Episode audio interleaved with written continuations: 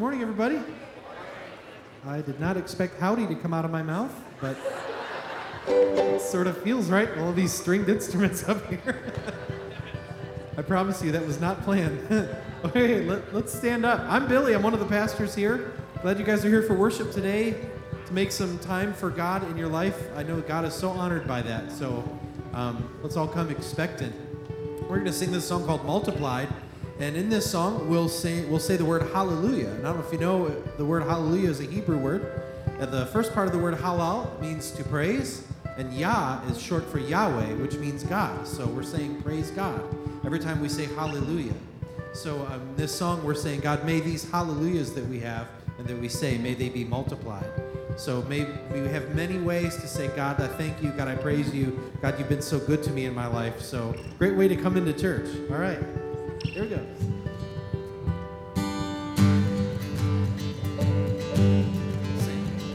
Your love is like radiant diamonds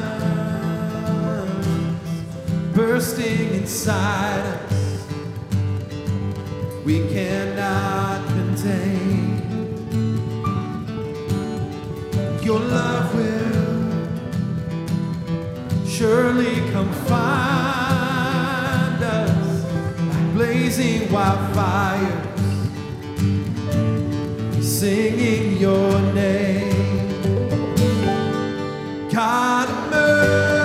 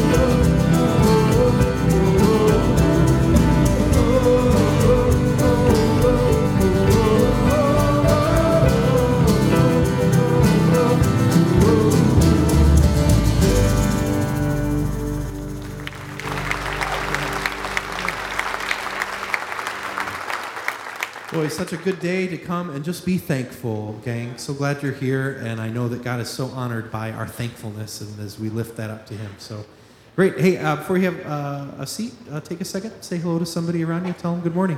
Thanks.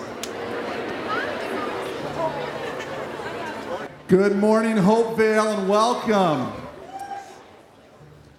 I am Steve. I'm one of your pastors here on staff, and we are excited that you are here with us this morning. We're so thankful that you've joined us. Um, we have great things in store for you today. We're starting a new sermon series, um, our worship time together. It's just going to be a wonderful morning.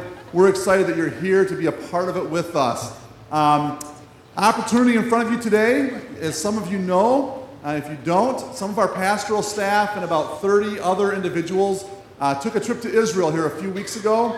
Uh, they had an incredible experience, and they are ready to share that experience with you today at noon. So if you're around and can join us down in the venue at 12 o'clock today, um, they're going to share some pictures, some of their experience of walking where Jesus walked, and I think there's going to word is leaking out that there may be even a trip planned down the road.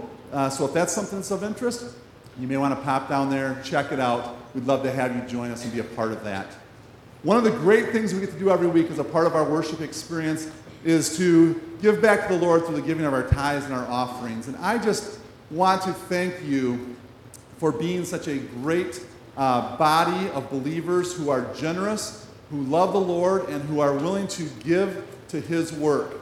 Um, you are allowing us to go wider in our reach for others and deeper in terms of leading people to a deeper walk and understanding of who Jesus is. So when we sing about his uh, unfailing love and his amazing grace, you are helping take that word to other individuals, both far from us and near to us. And we thank you for that. I thank you for your vision and your passion as you give. So as the ushers come forward this morning, let's go to the Lord in prayer.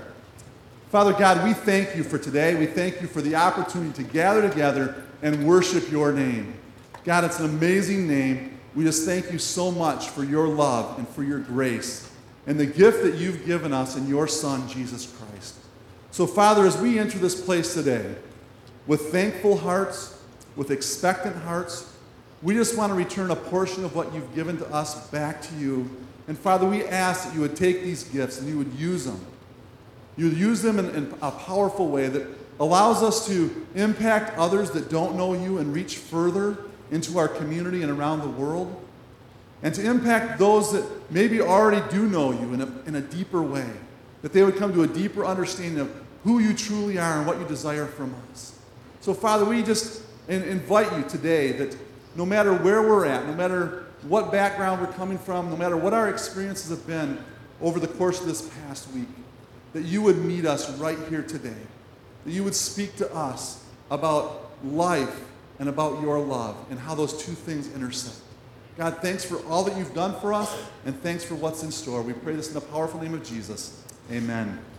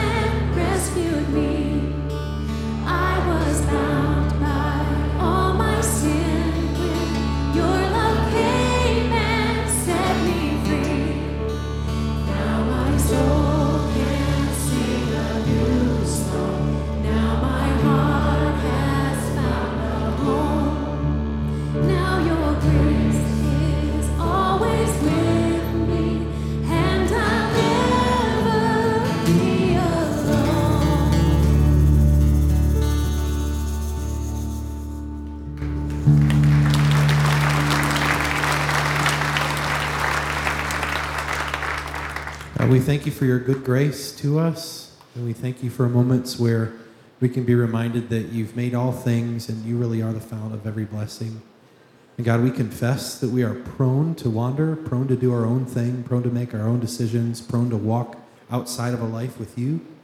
And um, I know for many of us, that's why we come back, come back to this uh, place, come back to this room to sit in some chairs to learn more about you, to hear more of you, so we can walk closer with you, God. So um, help us to do that to the best of our absolute ability. Um, Lord, um, with whatever we can do on our own, God, with decisions we can make, um, we pray that you're honored by our, our worship and pray that you're honored by our attendance today. And God, you have our attention. So, Lord, we love you and thank you for this uh, beautiful day and uh, great big bunch of people we get to hang out with today and worship. So, God, you're so good and you've been so good to us, and we have nothing but thanks and praise. So, Lord, uh, bless our time today in the Word, we pray. And we pray this in Jesus' name with a resounding Amen. Glad, God bless you guys. Go and have a seat. Glad you're here.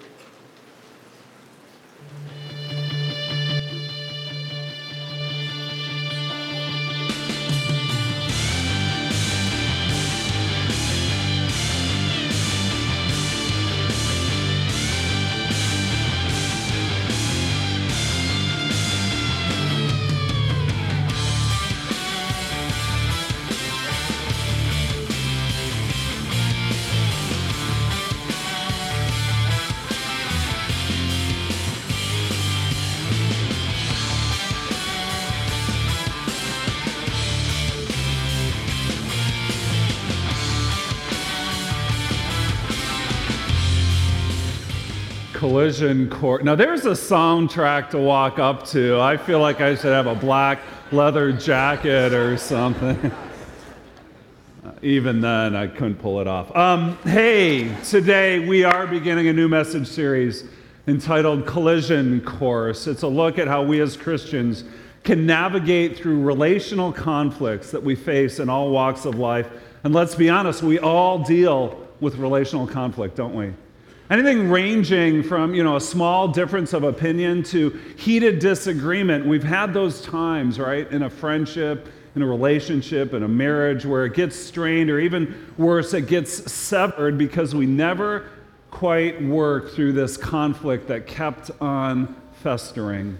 And so, as I put this series together, I have two goals in mind, right? I, I want this to be both highly biblical and intensely practical highly biblical and intensely practical. Highly biblical because it's in the Bible where we find God's wisdom for our lives, a wisdom that is second to none. Highly biblical, but then also intensely practical because it's not just enough to know the Bible. No, we need to put it into practice if we're going to experience the blessings that come from honoring God and His Word.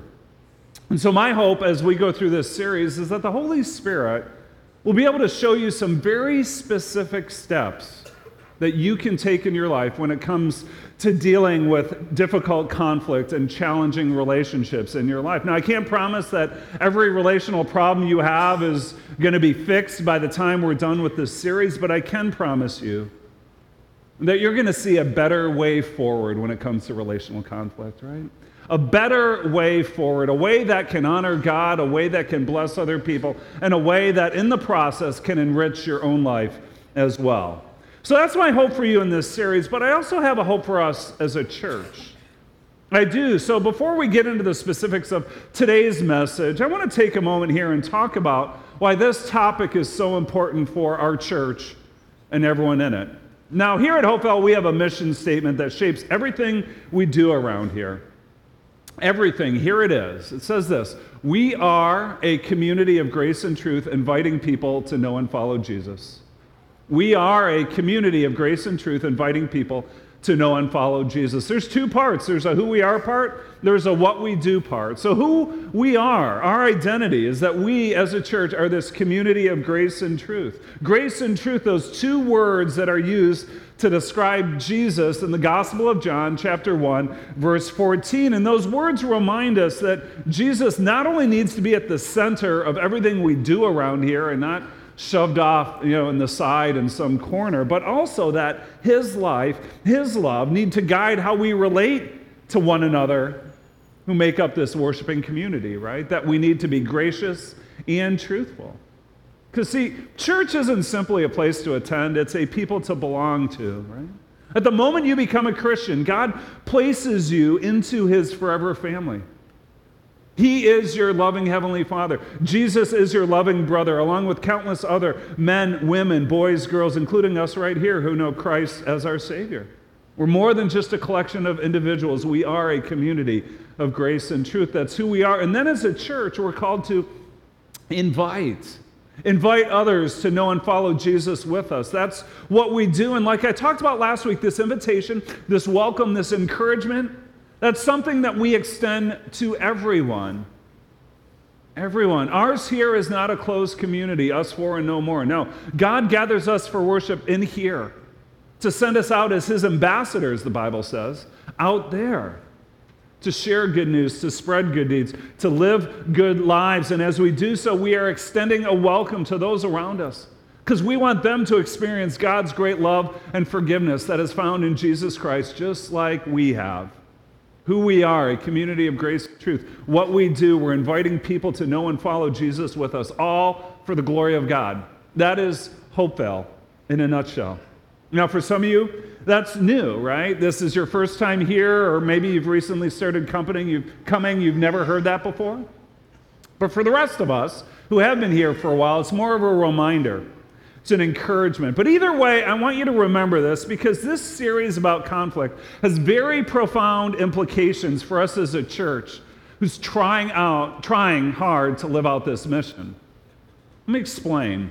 See, when you think about people and, and why they're resistant to Christianity, or maybe even hostile and combative, there are few turnoffs as big as hypocrisy and inconsistency, right?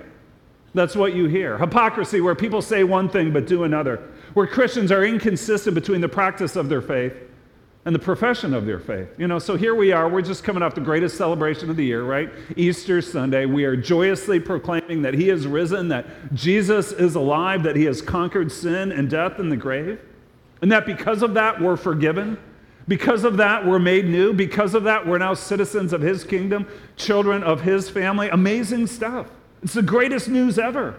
So great that we want to share it with as many people as possible, but, but, and there's always a but, isn't there? But if we handle conflict poorly, if we hold on to grudges, nurse wounds, keep score, plot revenge against other people who wronged us, right? If we bury our heads in the sand, look the other way, roll over and play dead every time, every time things get tense with someone else, we've got all this unresolved conflict going on in our relational world as Christians, especially right here in the church. If all that's taking place, how can we possibly expect other people on the outside looking in say to themselves, Wow, I, I really want some of that. It is so attractive, right? That really must be good news. I knew there was something missing from my life. And now that I see this group of people that won't talk to each other, that can't find it in their hearts to forgive, yeah, that's what I need. Where do I sign up? Um, sarcasm alerts, okay? That's not what they're thinking, right? No, what do they think? Yeah, I knew it. See, those Christians are no better than anyone else. No, they're just like the rest of us. Or even more heartbreaking. Boy, I've really been hoping there's something to this Jesus thing that my friend's been talking to me about. But if he's going to keep on being so nasty about this disagreement we're having, then thanks, but no thanks. Or I've always wanted to visit that Hopevale I've heard so much about, but if she's going to keep gossiping like that about me to all her friends who also go there, then I just don't want any part of that, right? See, that's why this matters. That's why we got to get this right. Otherwise, our message has no credibility whatsoever. No, if we're going to be this community of grace and truth that's inviting people to know and follow Jesus with us, then we have no choice but to navigate through relational conflict in a God honoring way. And it starts right here with us. One of the cornerstone passages of our mission statement comes from John chapter 13, the words of Jesus A new command I give you love one another. As I have loved you, so you must love one another. By this, everyone will know that you are my disciples if you love one another. This is the heart of Jesus for us as his people. And when he talks about us loving one another, it's not some idealistic fantasy world where no one ever gets upset. No, that's not it. No, this is about when people get upset with each other. It's about the nitty gritty of getting on your knees to pray about it, to roll up your sleeves and do some hard work, because dealing with conflict is hard work. It is. People do get upset, feelings do get hurt. And there's always going to be a part of us, though, that doesn't want to deal with it, right? Or we're just going to sit back and stew and simmer and wait for the other person to make the first move because everybody knows it's their fault, right? That's our natural tendency to want to avoid the hard work of conflict resolution. Thankfully, though, as Christians, we have more than just our natural tendency. We have the Holy Spirit. The Holy Spirit who lives in us, He gives us the desire, the power to rise above our selfishness, to rise above our defensiveness, and to do what's most honoring to God in difficult relational situations. A new command I give you, Jesus says love one another as I have loved you, so you must love one another. It starts in the church but then it also works its way out into the world and into this complicated web of relationships that we all have. See, that's why I want to talk about this with you. It has profound meaning for us as a church, but it also has some very personal meaning for each one of us here, whatever difficult conflicts you're trying to work through. I mean, I think about a day like today. I, I think there are some of you here where, where conflict is so intense, it's a minor miracle that you even showed up to church today. It is. You can't sleep at night. You're all knotted up inside anger, fear, worry. Your mind's constantly racing where this thing is all you think about. Listen, I've been there before, and I know you have as well. And so, my sincere prayer as we go through this series is that God is going to give you some special insights He's going to give you some spiritual breakthroughs in situations that you've written off as hopeless. Listen, I mean, if our God can raise his son from the dead, then he certainly can bring victory to even the most challenging of conflicts. I truly believe that. And so that's where we're going for our entire series. But for the rest of our time today, I want to begin by laying a foundation of just three very important aspects when it comes to resolving conflict. Three very important aspects there's the goal, there are obstacles, and there is the challenge, right? The goal, the obstacles, the challenge. See, if we want to approach this topic in a way that's going to be both biblical and practical, then we need to be clear about what we want to accomplish, the goal. We need to be clear about what's standing in the way of that goal, the obstacles, and then how we can move toward achieving that goal despite those obstacles. That's the challenge. So let's go ahead. We're going to take a look at those, and we're going to begin with the goal. That if we want to navigate through relational conflict well, what are we shooting for? What's the goal? What's the outcome we're after? Well, I was thinking about that this past week, and my mind drifted back to our hashtag blessed series earlier this year when we looked at the Beatitudes of Jesus. And specifically, I thought about that seventh one from Matthew chapter 5, verse 9, where Jesus says this Blessed, blessed are the peacemakers for they will be called children of God. Blessed are the peace. Sounds like a pretty good goal to me, don't you think? That it would be great to see peace in those relationships in our lives that are presently conflicted. Peace. By the way, Pastor Ken did a great job on the message on this beatitude. If you didn't get a chance to watch it or listen to it, you can check it out on our website. Now, when I say the word peace, I know some of you are thinking, Pastor Dan, really? That seems so idealistic. That seems, you know, like such a fantasy world when it comes to conflict, right? Is that even possible? And I realize why you might get frustrated with an answer like that, but let's make it clear when we talk about peace being the goal, it's not my answer. No, it's Jesus' answer. I'm just repeating what he says, right? What he wants for us. And so when he says to us as his followers that the fruit of a life that's forever changed by his gospel is one of bringing peace into the conflicted relational situations we're involved with, then we need to pay attention to that. Now, let me make it clear. I'm not suggesting it's an easy goal because it's not. Nor am I suggesting that it is an inevitable outcome for every single circumstance we bump up against. But still, it's the one we're shooting for. And to make it anything less is just watering down the words of Jesus. Blessed are the peacemakers, he says, for they will be called children of God. So, what exactly then do we mean by the word peace? What are we trying to make? Well, when I think about peace in a relationship, here's what I would say that peace is more than just the elimination of tension and the absence of conflict, it's also the presence of health. Relational health. It's not just eliminating the tension, it's not just making sure the conflict goes away, it's also relational health. See, for many of us, we've traded away God's vision of peace and instead we've settled for a watered down version that says, as long as no one's mad at me, things are good. As long as I'm not upset, as long as I don't really need to think about it and I can sleep at night, there's nothing left for me to do. Now, don't get me wrong, eliminating tension, removing conflict, those are good things, no question about it. But still, peace, as God defines it, is even more than that. When you read through the Old Testament, one of the major themes you see over and over again is peace. Peace, or the Hebrew word shalom.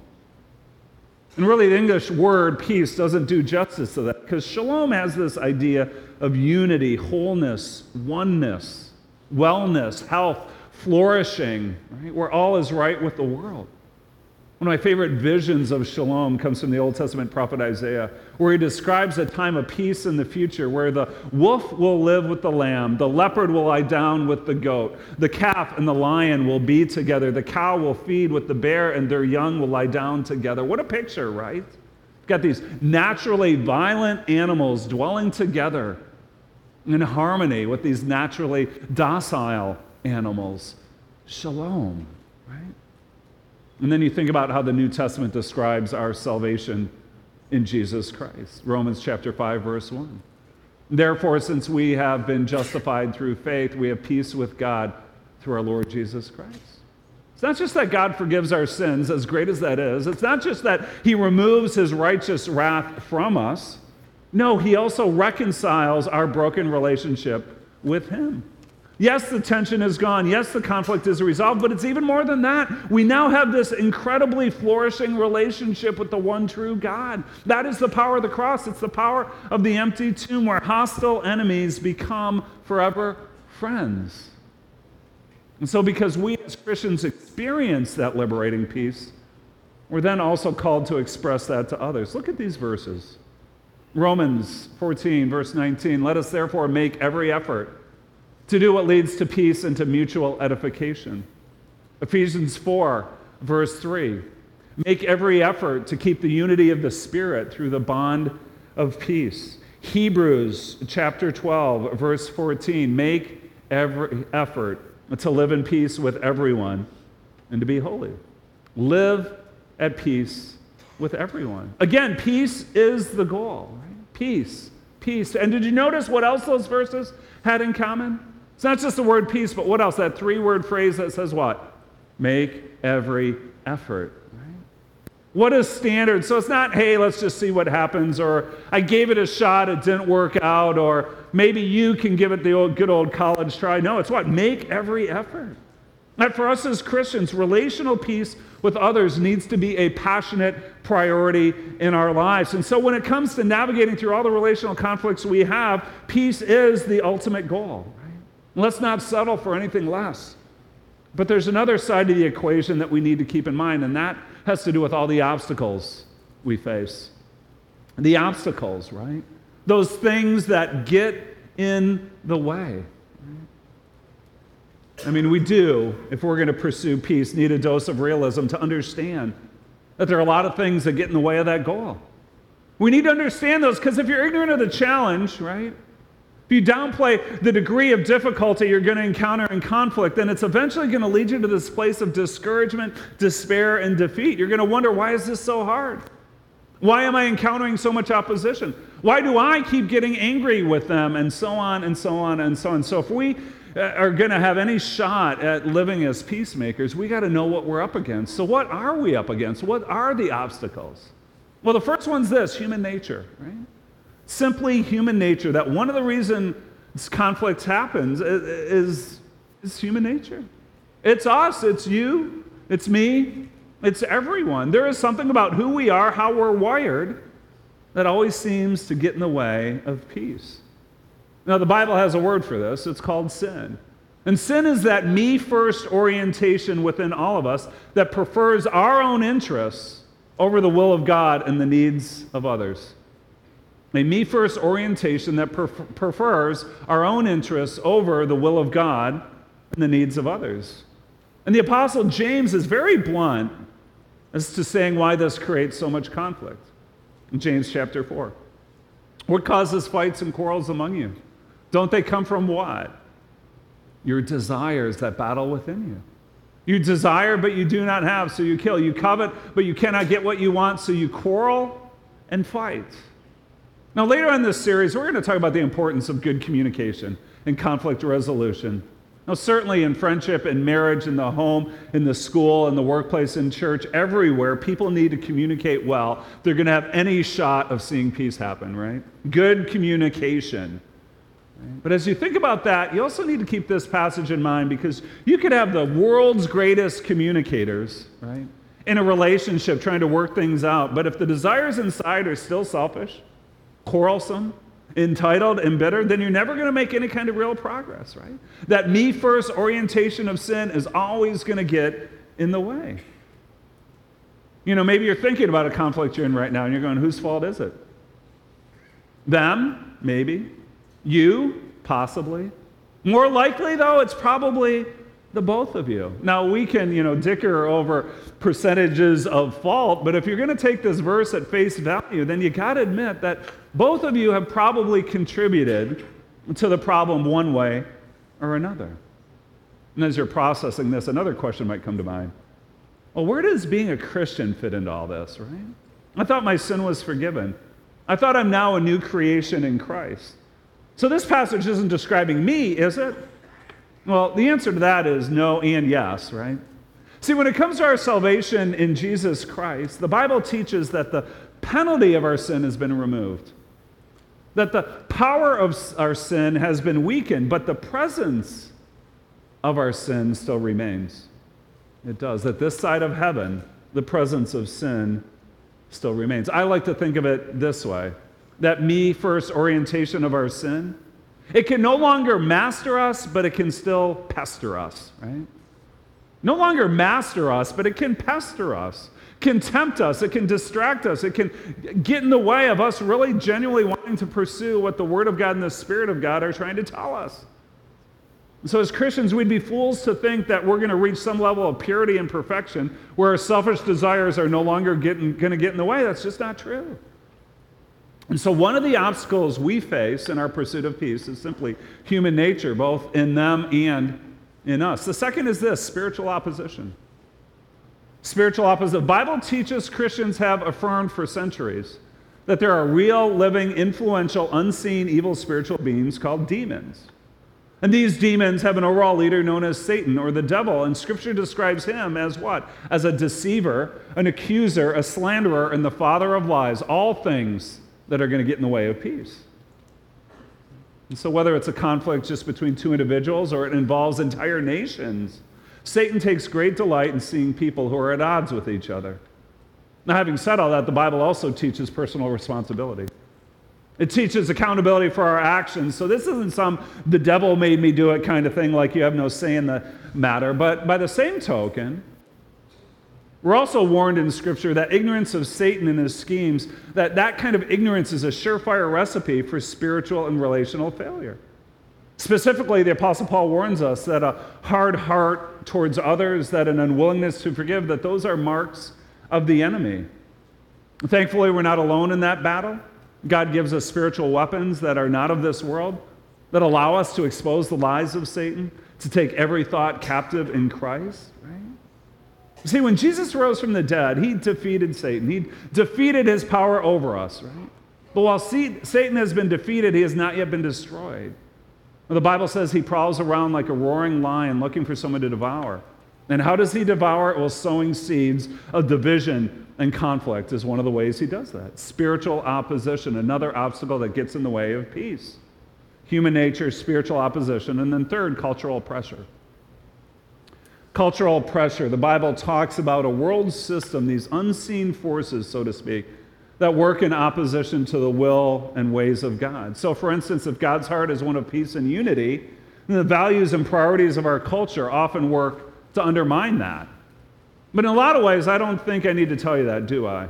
I mean, you just look around, you can feel the divisiveness in our culture today political issues, race, racial issues, healthcare issues, where everything turns into what? Us versus them, right? And then you throw in a media that delights in creating controversies rather than solutions, all because it generates higher ratings, right? And then it turns into what? Outrage and anger and how could they and division, right?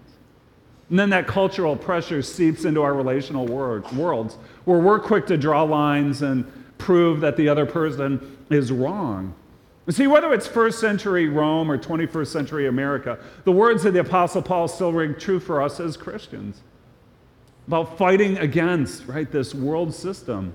Romans 12, verse 2 do not conform to the pattern of this world, this, this pattern of conflict, this pattern of divisiveness. Don't conform to that pattern, but be transformed by the renewing of your mind. Then you will be able to test and approve what God's will is, his good, pleasing, and perfect will conform or transform. Listen, I'm not anti media, nor am I anti social media for that matter.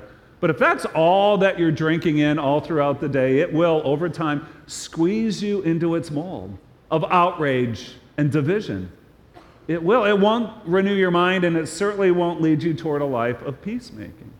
See, that's where spiritual transformation comes in when the Spirit of God works through the Word of God and leads us to a life that is shaped and guided by what? By God's good, pleasing, and perfect will. Cultural pressure, one more obstacle that gets in the way of us navigating relational conflict well. So you have those three human nature, spiritual opposition, cultural pressure, the obstacles we need to overcome in our pursuit of peace. And like I said, thankfully, we're not alone in that, right? This is where God the moment of our salvation, gives us His Holy Spirit. And the Holy Spirit empowers us supernaturally, both in strength and desire, to not only stand up to these forces, but also to make progress in our pursuit of peacemaking with others. And so, as we begin to wind down, then, we're left with this third and final aspect of conflict resolution that I'm going to close with today, and that's the challenge, right? So, what's our challenge? Here's the goal here are the obstacles in the way of that goal. What, what is the challenge for us? See, that really is not just what we're going to talk about today, but all throughout this series, right? How do we do this? But for now, I want to leave you with a final passage of Scripture. Romans 12, verse 18. It's not just for today, it's for this entire series. The Apostle Paul says this If it is possible, as far as it depends on you, live at peace with everyone. If it is possible, as far as it depends on you, live at peace with everyone. Why don't we say that together? If it is possible, as far as it depends on you, live at peace with everyone. Right? Now, you can see there are three parts to this verse. The heart of the verse is the command at the end live at peace with everyone, right? That's the goal. So, yes, relational conflict with others is inevitable. It's always going to be, right? Even for the most selfless, mild mannered Christian out there. We are going to butt heads with people. We aren't always going to see things eye to eye, but instead of just throwing our hands up in resignation and surrender and defeat, we stay committed to this command, to this goal live at peace with everyone. Beyond that, though, you'll, you'll notice there are two other parts. The first part says, if it is possible. And what I love about that is an honest recognition that conflict resolution is ultimately a two way street. It's a two way street. In other words, even if you do have a steadfast commitment, right, and you want to pursue peace passionately in a conflicted relationship, you're only half of the equation. You're only half of the equation. You can't control what the other person is going to say, think, do, or feel, right? You can. And so Paul makes sure that we recognize the possibility of this, right, with those words at the beginning of the verse, if it is possible, because sometimes it's not. But it's this middle part that I want you to think about as we close. And it's these words as far as it depends on you. As far as it depends on you, with everything we've talked about today, with everything we're going to look at in this series, you have a choice. You have a choice. That when it comes to conflict resolution, are you as a Christian willing to do whatever it takes on your end to live as a peacemaker? Are you willing to let the Holy Spirit change you, empower you to rise above these, these obstacles of human nature and spiritual opposition and cultural pressure? All these obstacles that are trying to convince you that you do have the right to hold a grudge, to nurse a wound, to keep a score, to plot revenge against those who've wronged you, right? And even when you list that out, you see, no, that's not the new life in Christ that we're called to as Christians. That's not what it's supposed to look like. No, when it comes to relational conflict, Jesus is calling all of us to something different, right? Something better, something more. Jesus wants us to be people who pray about our conflicts, who seek wisdom from Scripture about our conflicts, who initiate steps of restitution and resolution in our conflicts, and who are willing even to forgive those who've offended us in those conflicts, as far as it depends on you. Doesn't mean we're always going to do it perfectly, but it does mean that we're going to pursue it passionately. Blessed are the peacemakers, for they will be called children of God. For this week and for this series, I want all of us here to embrace this kind of life. To reject everything that's trying to pull us into crossed arms and hard hearts, and to seek God's will, right?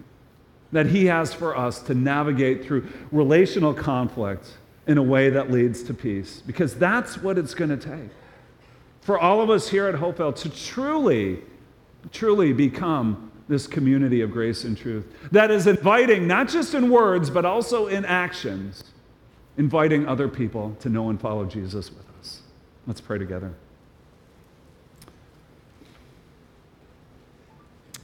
And Heavenly Father, as I share these words from your word, and as your Spirit works in each one of our hearts, I realize that you are bringing names, faces, life situations to all of us right now. Some of us are smack dab in the middle of something that's really hard. We're calling out to you for strength to see us through but for wisdom to know what to do. And God, thank you that that is your heart. Your heart is one of peace, if it is possible. And so show us, right, as far as it depends on us, show us what we need to do, what we need to pursue. Holy Spirit, give us the strength to stand against, right, our own sin nature, to stand, stand against the schemes of the enemy, to stand against this cultural pressure of outrage and divisiveness, and to have a heart like yours, Jesus. And Father, for those um, who are hurting today because of conflict, who've been hurt, who are scared, who are worried, whisper your presence, your peace to their hearts. Let them know that as believers in Jesus Christ, they are beloved sons and daughters of the living God. And for the rest of us, God, we're just asking for a sign, a step, a practical move that we can make in the relationship you've brought to mind, that we can truly live as peacemakers in this world, ambassadors of the King of Kings and the Lord of Lords. This we pray in Jesus' name. Amen. Let's stand together.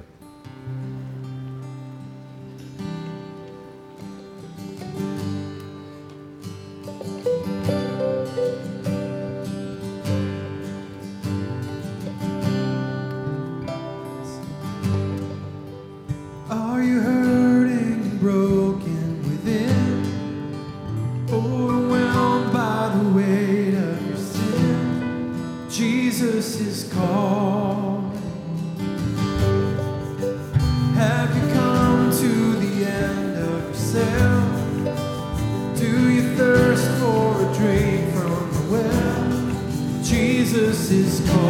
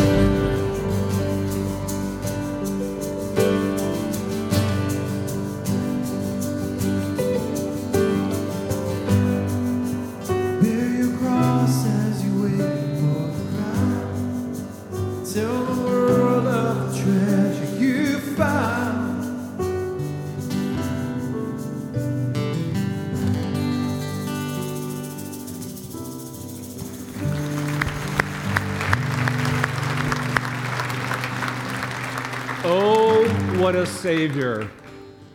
Isn't He wonderful? That's why we worship. And that's why we come to the altar. It's why we bring our lives, our hearts, our situations, our conflicted relationships. And it all begins by saying, God, here's my life. Here's my life. Next Sunday is Mother's Day. All right. I think that was Kathy's voice. Yeah, so um, excellent. We are going to, as part of our Mother's Day worship next week, uh, going to have some families from our church dedicating their children to the Lord. Should be great. We'll also continue our Collision Course series and talk about the perspective we need as we walk into and try to work through conflict. But as you go from here, may the deep and abiding love of our Savior Jesus Christ be with you now and this week. God bless you.